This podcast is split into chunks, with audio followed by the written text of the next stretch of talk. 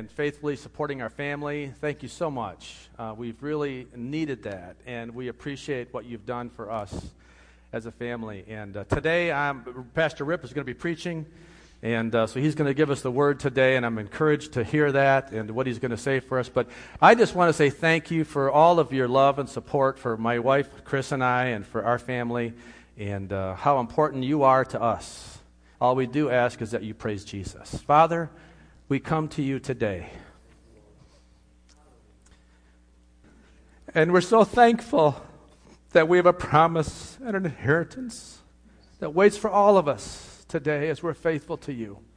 Accept our praise and worship today as we honor you, as we love you, as we choose to accept you as our Savior and our Lord. And we worship you and we honor you. In Jesus' name, amen.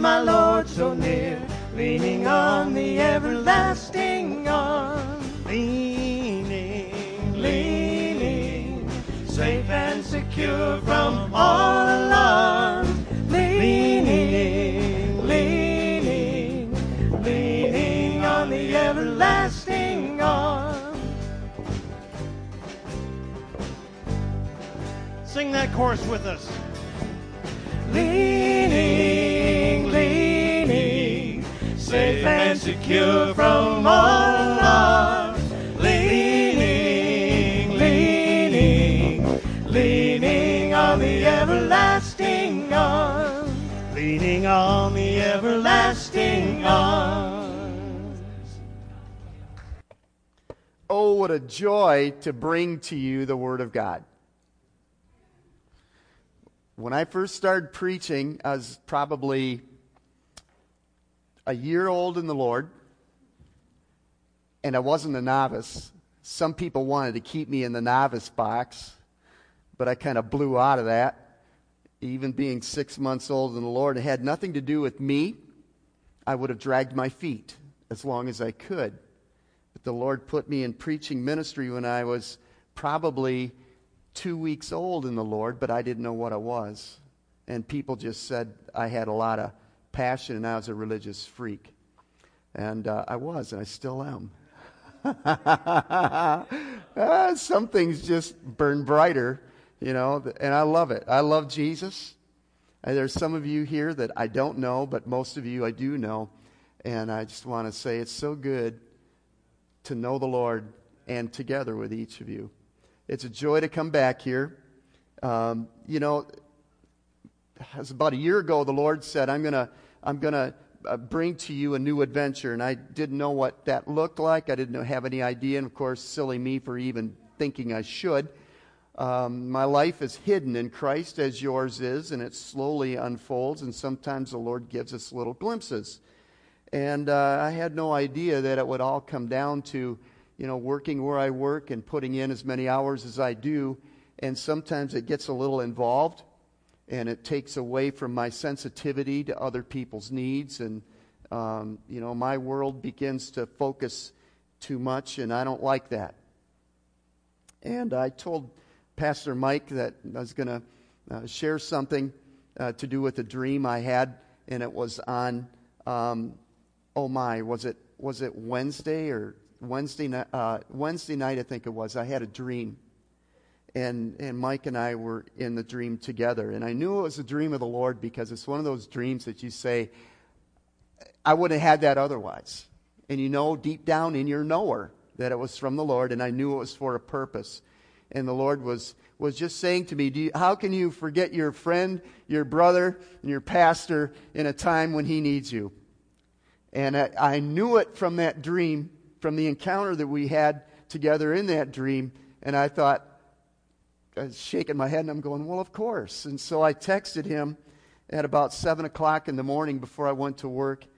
And I just asked him, Is there anything I can do for you? And then it, one thing led to another, and here I am this morning. My, my wife is down on the other side of Bel Air. We are camping down there and having a delightful time, and it was my joy to to hop in a car and come up here. What wasn't my joy was realizing that it's almost an hour drive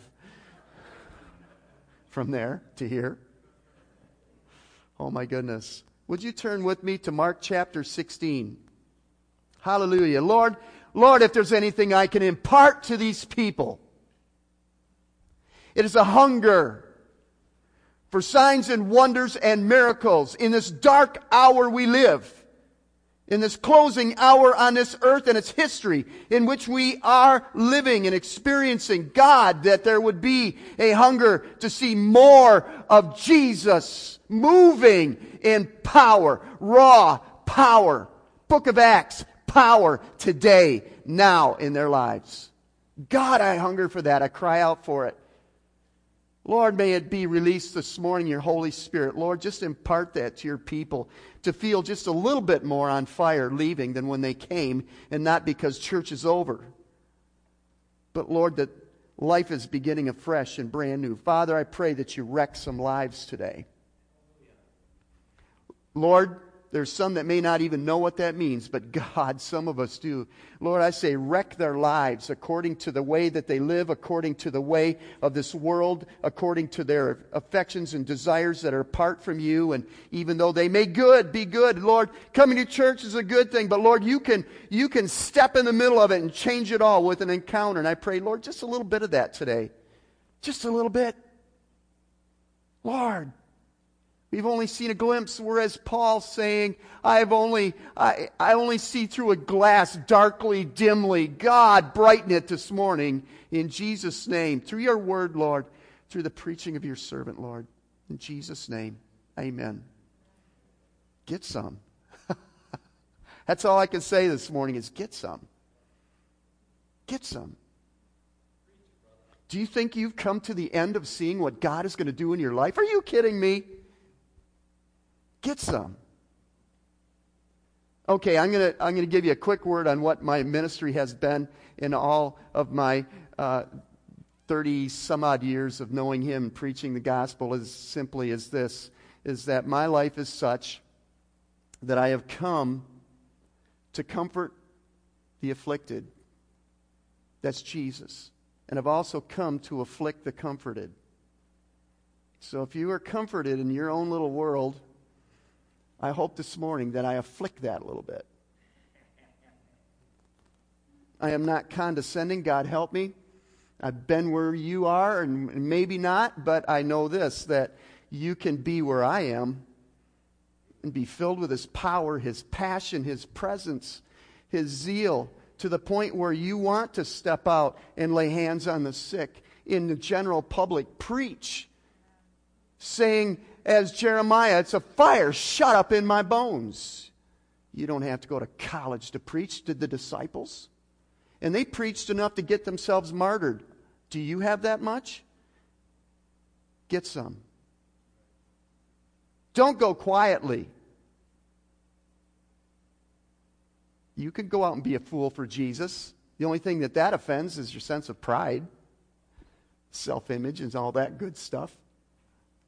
Mark 16 is about signs and wonders. This is the last portion that Mark has to bring to us. I like, I like the book of Mark for this. Not only is it compact and concise in the manner in which it was written, but it also gives to us a powerful look at the Son of God in full ministry as a servant to his Father, carrying through each and every day what the Father wanted him. Now it's time for him to go, and he says his last words according to Mark. He says his last words to his disciples. According to Mark, he is rebuking them. Oh, that's not a nice thing to say, your last few words to disciples according to a gospel that you are writing. What kind of a picture is Mark trying to give us? That Jesus is rebuking his disciples, the last thing he says to them.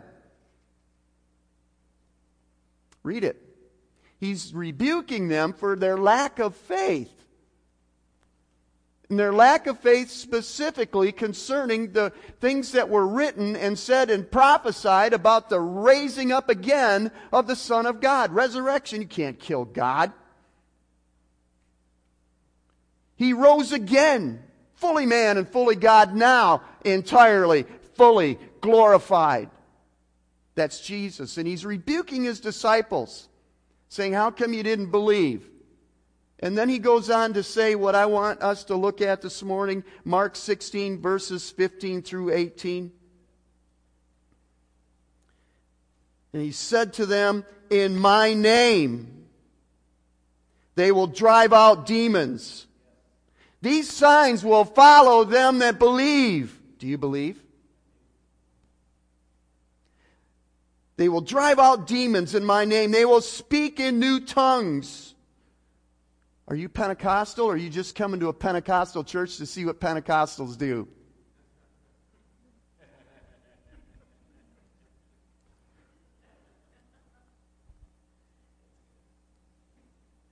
Speaking in tongues ought to be your primary language, English or whatever you speak otherwise, ought to be your second language because one is more powerful than the other in terms of kingdom power.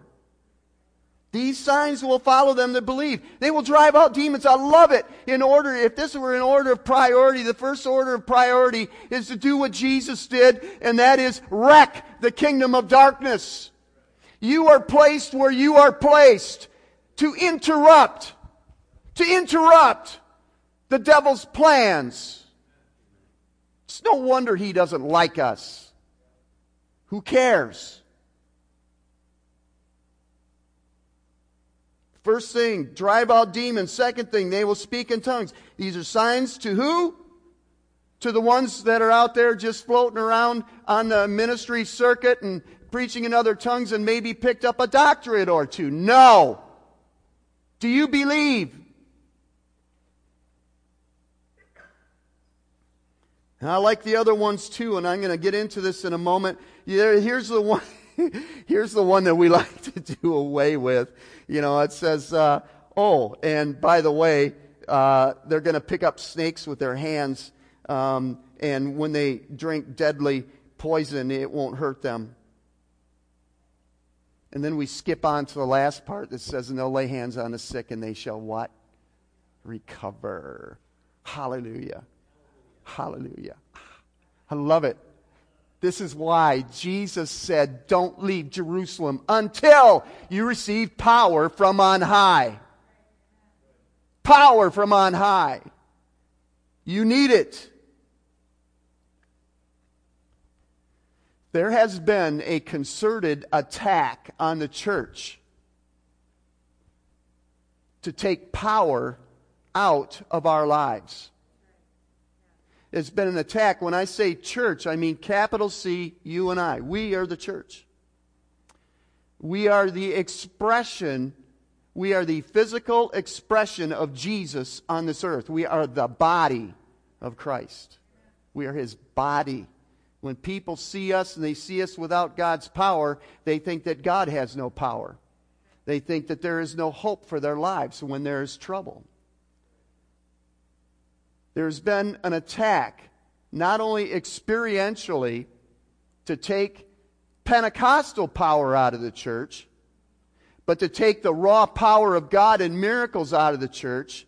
And I suppose it's always been that way, but it seems like it. But it was just a couple hundred years ago, this thing called cessationism that began to flood into theology. Cessationism is not a portion of theology, it's bad theology.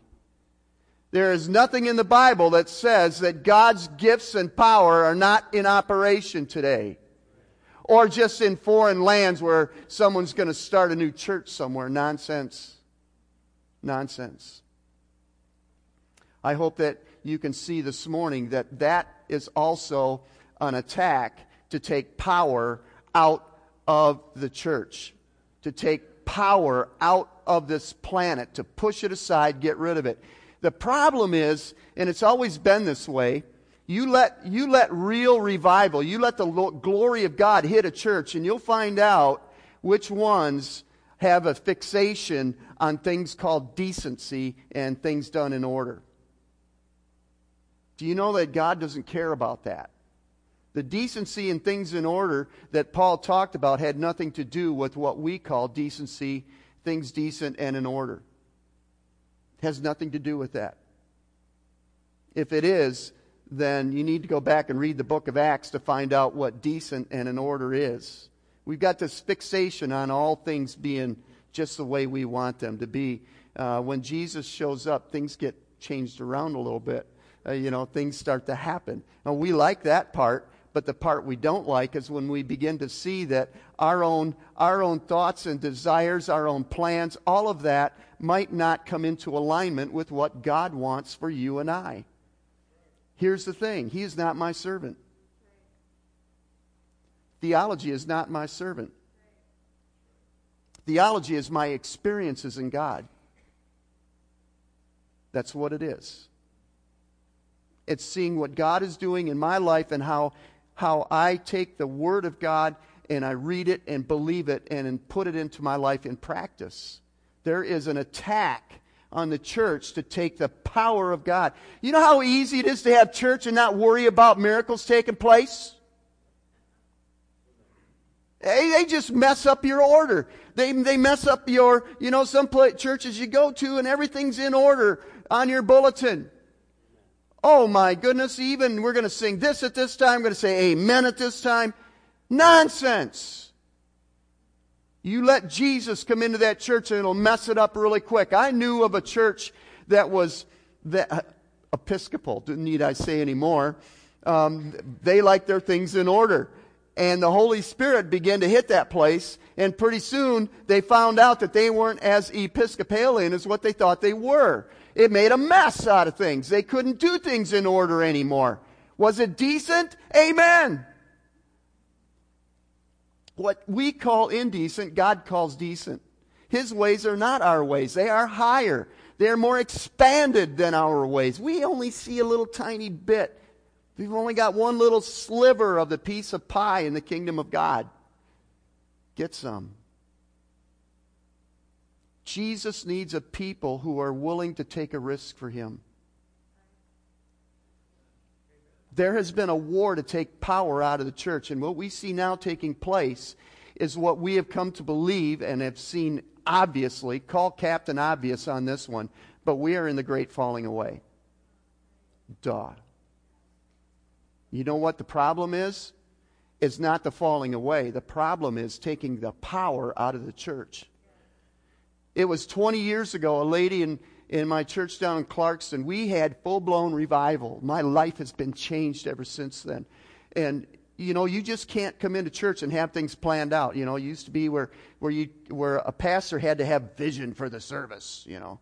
Is, oh, like he knew everything God was going to do. Uh, we, do, we do not have we have a shortage of prophets like that these days, I'll tell you what. You, you know, and that's, that's the thing of decency and order and having to be in control of everything, you know. And uh, the lady came up to me after service. She said, Pastor, I had a vision. I said, Well, what was it? And just between her and her husband and I, she, she had a look of fear and fright on her face, and I knew it was intense what she had seen in God. She says, I saw a stadium being built. And it was under construction, but people were already starting to come in because, uh, because of a coming storm. There was a storm. She says it was a black sky on the horizon with lightning and, and thunder, and she says it was frightening. But she says, What I can't figure out, and this is, it's like you couldn't figure this out. Come on, Kathy. Um, they visited here when I was pastoring here some years back. Delightful people.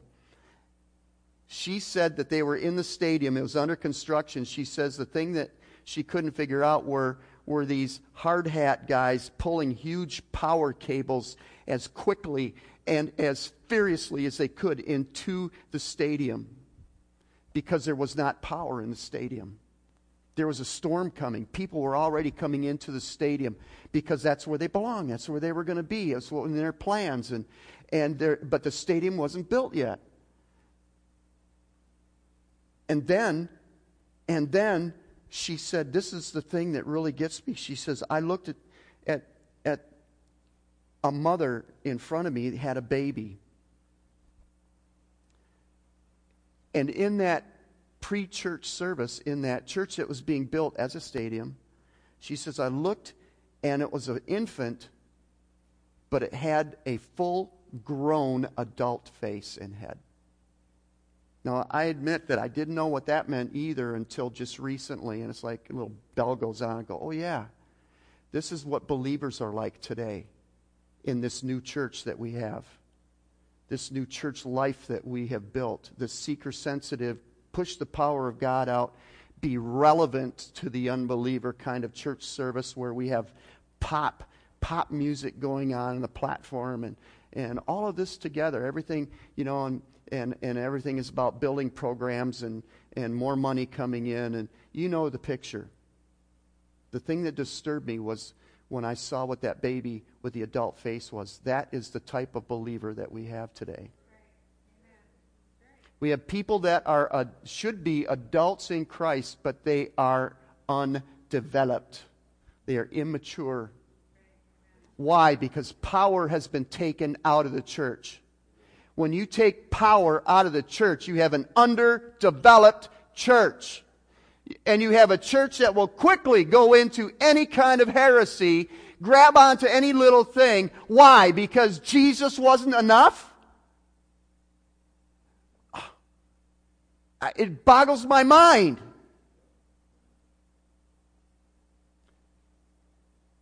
Turn with me to 1 Corinthians chapter 2.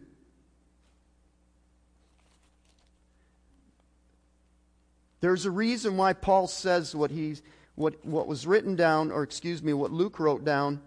And Paul said to the Corinthians in 1 Corinthians 2, give me a moment to get there. I didn't bookmark this.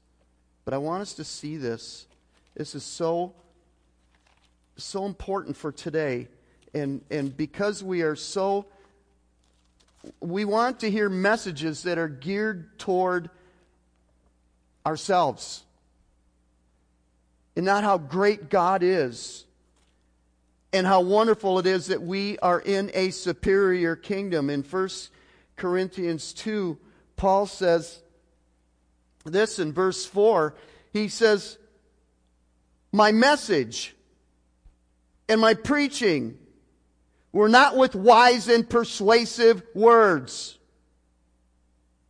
but with a demonstration of the Spirit's power so that your faith might not rest on men's wisdom, but on God's power. Where is our faith supposed to rest?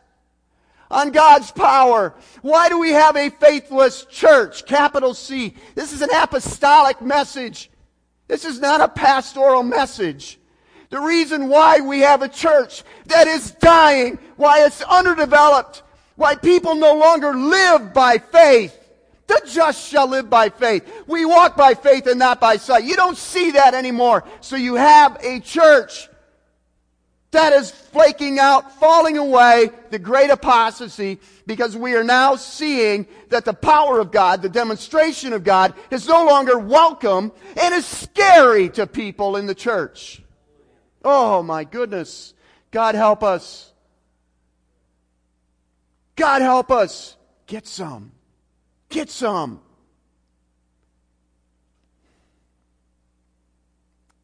As I get older in my earthly years here, I'm getting younger in Christ.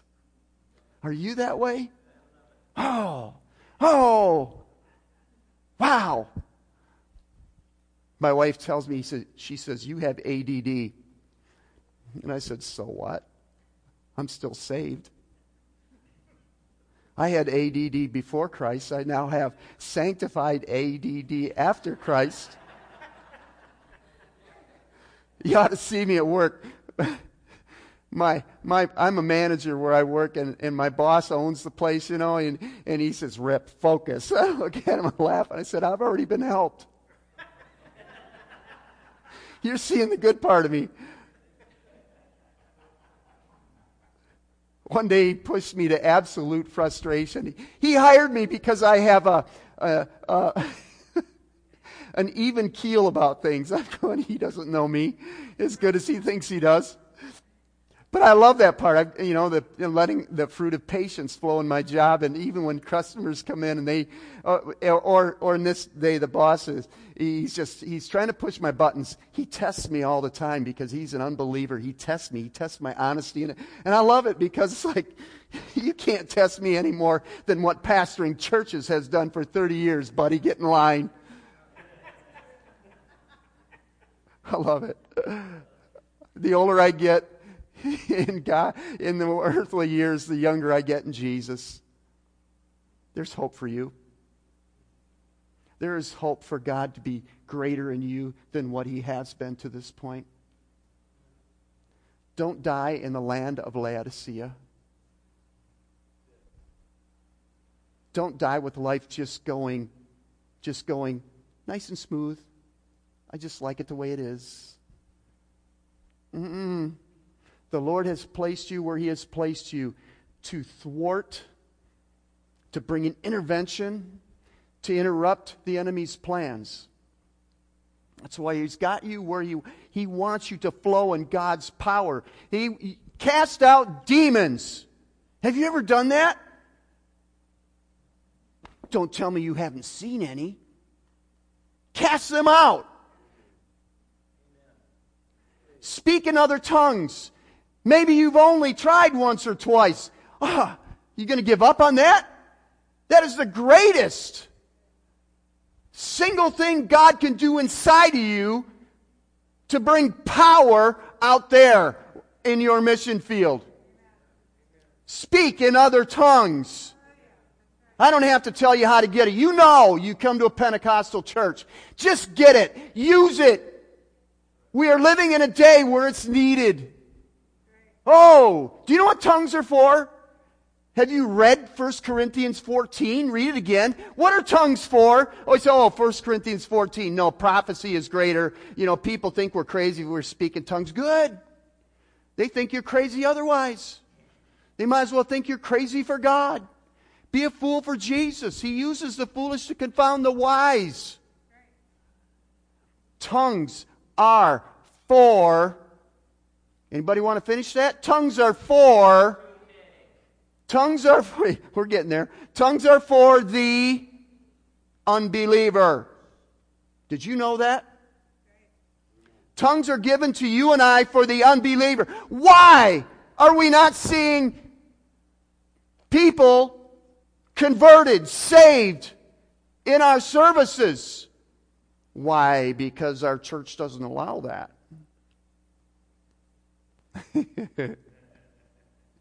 Rile somebody up. So don't rock the boat. The boat's going to sink anyway. You're heading into a storm. Learn to walk on water. I speak figuratively. But there's coming a time when you and I need to get out of the boat, to get out of the comfort Cast out demons. Don't put up with them. I like that part.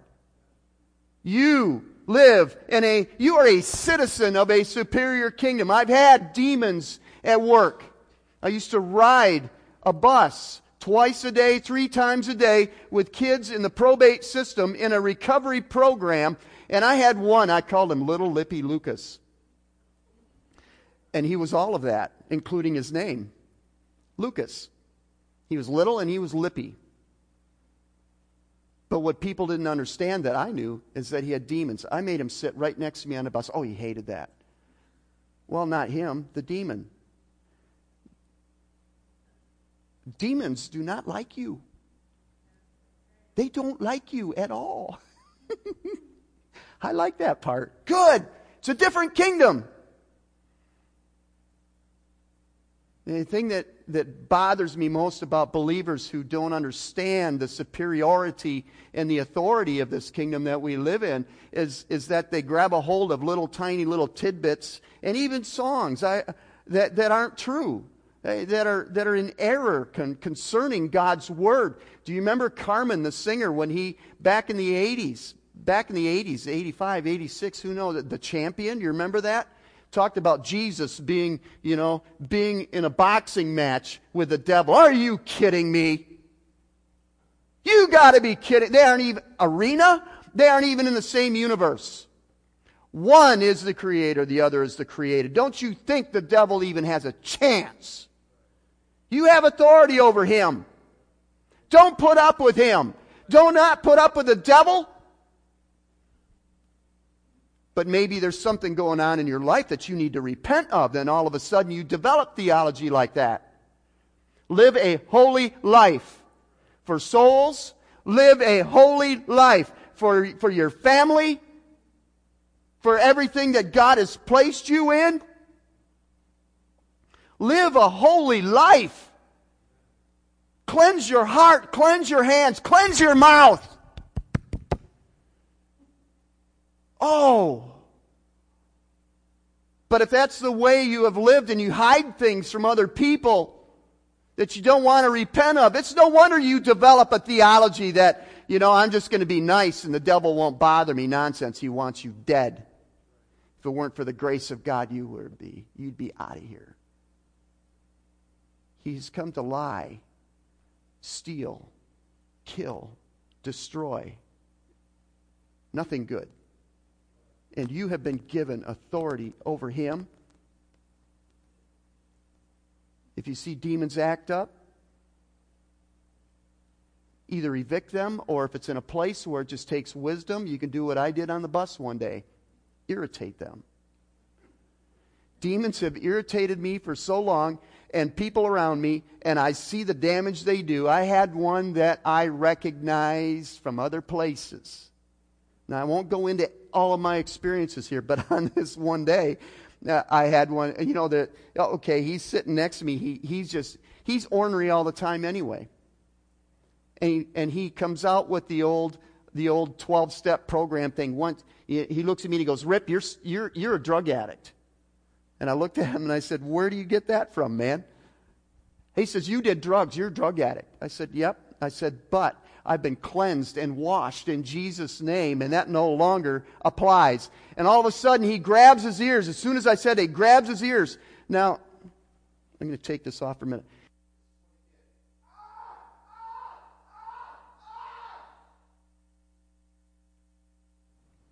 And I thought that wasn't Lucas. and all of a sudden, the attention of everybody on the bus turned around and looked and said, Wow. And I recognized that I was now speaking with a demon that was really irritated with me. And guess what? I was really irritated with him. And I said, and so I spoke to Lucas as Lucas when the devil was, or the demon was being manifested, you know, and, and carrying on. I said, Lucas, I said, I said, you don't like it when I speak about the Bible? Ah! He went into it again. And inside of me, I'm, I'm doing what Jesus said to his disciples. He said, Rejoice, not because demons are subject to you, but rejoice that your name is written down in the Lamb's book of life. And that's exactly what I was doing. I was rejoicing in a superior kingdom where there is no rulership over us except Him. yeah, you know, I just struck me as a moment where I thought, you know what, I'm going to I'm going to irritate you. And I did. And by time we got to town, you know, I I thought I'm gonna I'm gonna let it settle so you know he doesn't go in and go postal on everybody in the school or something you know and and uh, you know it just was one of those experiences that that highlighted to me that that, you know, there's an all or nothing part of me that should have just cast the thing out in Jesus' name, but, but there's some things I've learned along the way that not all of that replies, applies. But in that case, it became very obvious to me that you and I have authority. And he hates us for it. The devil hates us for it. Because we as children have everything that Jesus had. Everything that Jesus had, we are given to people who, except by God's grace, are undeserving. Mm-hmm. Speak in other tongues. Speak in other tongues. You know, there, I've heard this crazy theology along the way, these little comments that people just kind of, I don't know where it comes from. It doesn't come from the Bible. They say things like, they, oh, oh, when we speak in tongues, the devil can't understand it. So what? So what? What does it matter if he understands it or even knew it before you did? What does it matter to you and I? That he does not understand tongues. we live in a superior kingdom. He has no edge on us. None. You understand where I'm going with this? Or this one, the, we're talking about the, about the armor of God, you know, and the helmet of salvation is placed on our head so the devil can't read our thoughts. Big deal! What does it matter? Really? It doesn't matter what the devil thinks of us, what we say, or what he thinks we say in tongues, or it doesn't matter. He's doomed. He's doomed. And you and I are going to be seated with him, even now, but even more so when we enter into our reward because of Jesus' death, burial, resurrection, and our life in him. Doesn't matter. Authority. Authority. This is another one I like in Mark 16. Talks about handling snakes and drinking poison. And you and I, all of a sudden, we have visions of a little church in West Virginia up in the mountains or something, right? Oh, I know. Oh, I know. You think they're not around here? When we. when we had our church in Clarkston, there was one right around the corner, and here we were, right on the edge of the metro area, and you know, and here's here's a nice looking church nice cars in the parking lot. They did that, handling snakes and drinking poison. But do you know what that means in Scripture? Let me give you just a glimpse here. It's God's power to intervene to save our lives in the midst of a tragedy. For Him to come in and thwart and say, No more. You have authority, you're going to live, not die. How many of you, uh, times have you and I been through situations where if it weren't for an angel showing up, we would be dead? Uh huh. Uh huh. That's the same thing. That's what Mark, that's what Jesus was talking about in Mark 16. They shall do this, but they shall not die. They shall do this. It, sh- it should be worded like this. If it, if it happens, you will live. If it happens, you will live and not die. Not, not tempting the Lord and saying, I want to see if this comes true. Where, where's that rattlesnake? If Somebody brings in a snake, there's a Ryp sized hole in the right in the wall, you know, I'm going out of here. You know, and same with drinking poison. I don't want to drink poison. May not kill you, sure make you sick. I don't like that. But there will become times when inadvertently, accidentally, or somehow, some way, these things will be thwarted upon our lives and our existence in an accident sort of fashion, and we will live.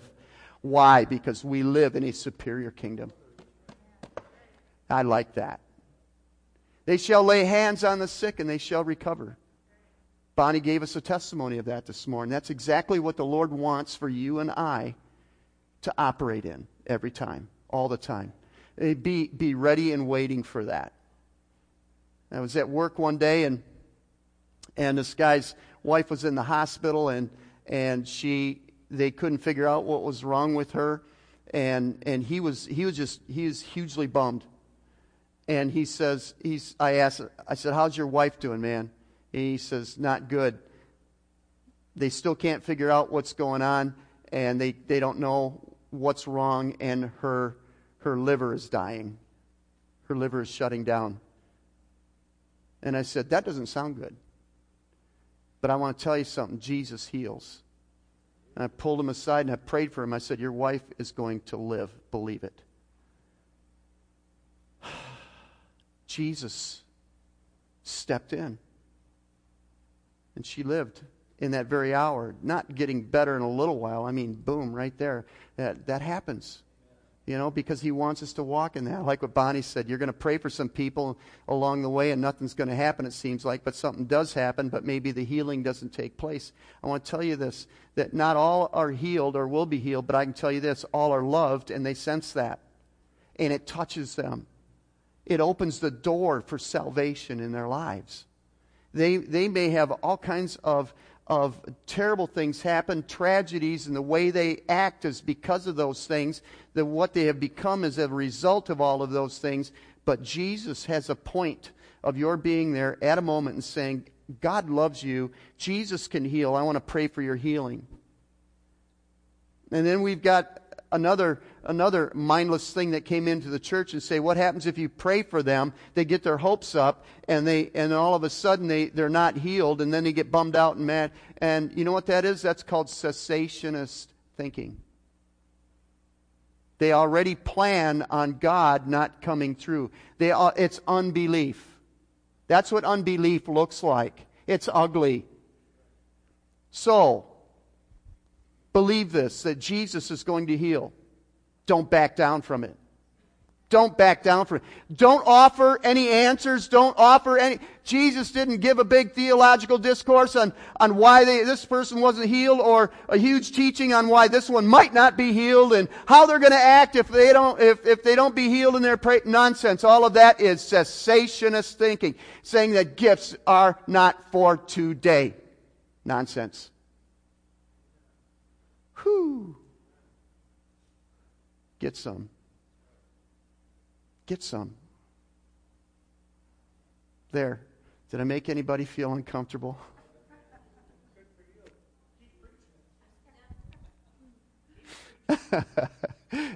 I love every one of you. I love being in the kingdom. Uh, I want to, you know, I, I especially thank the Lord for joy because I was not a very joyful person when I came out, came into my, uh, coming into this kingdom. I was not. I was a pessimist. I was terribly sarcastic, but, but now I've got a, a sanctified sarcasm. You know, Jesus, Jesus gave sarcastic answers too, but because he didn't care about what people thought as much as how they were going to end up in hell. Want to stand with me this morning, please? I'm all done. I'll, I'll leave you alone. I'll let God take over. I'll, I'll, let, I'll let Him step in here and, and just bless your socks off. He really is that good. He is so good. Everything about him is good. Right in the midst of the worst of the worst of the terrible, God is still good. And he wants you to know that. That's why he gives you peace. Peace in the midst of misunderstanding and peace beyond understanding is because there are going to be some things we don't understand, and he'll still have peace in the midst of it. Amen. Maybe you're here this morning and you are, you are of the of the nervous type, of the anxious type, just breathe in the breath of heaven, relax, and know this that God has you in His hands. God has you in His hands.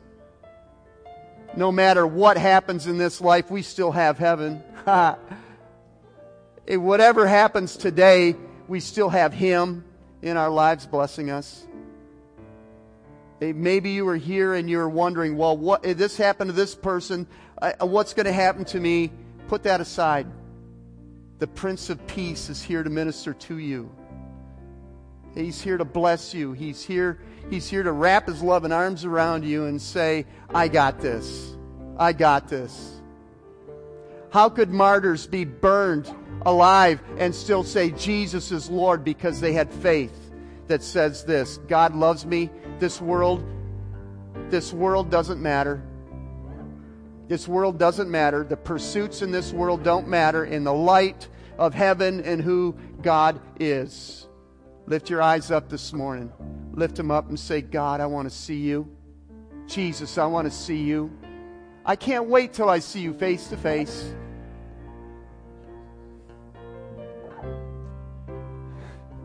one of my favorite sayings, and this is going to be the last of it right here, is this God will pull you through if you can stand the pull.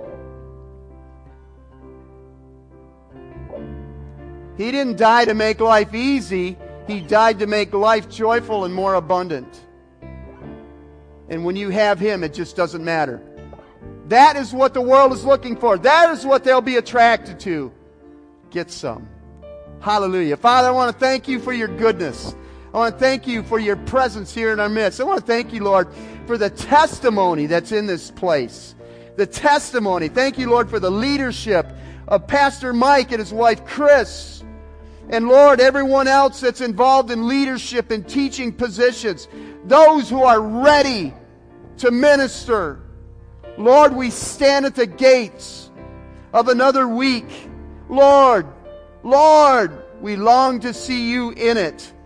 May the shadow of your hand fall across each one's path this week. In Jesus' name, hallelujah.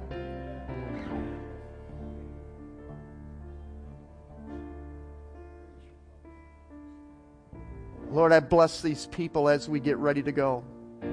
Mm, I bless them with fire. I bless them with fire. Jeremiah's fire, shut up in his bones gets beat up for saying what he says, but just keeps on saying what you give him. Hallelujah. Hallelujah. Blessings, blessings, and glory and honor of heaven, God, be at their every turn this week in Jesus' name. Hallelujah. And everybody said, Amen. God bless you.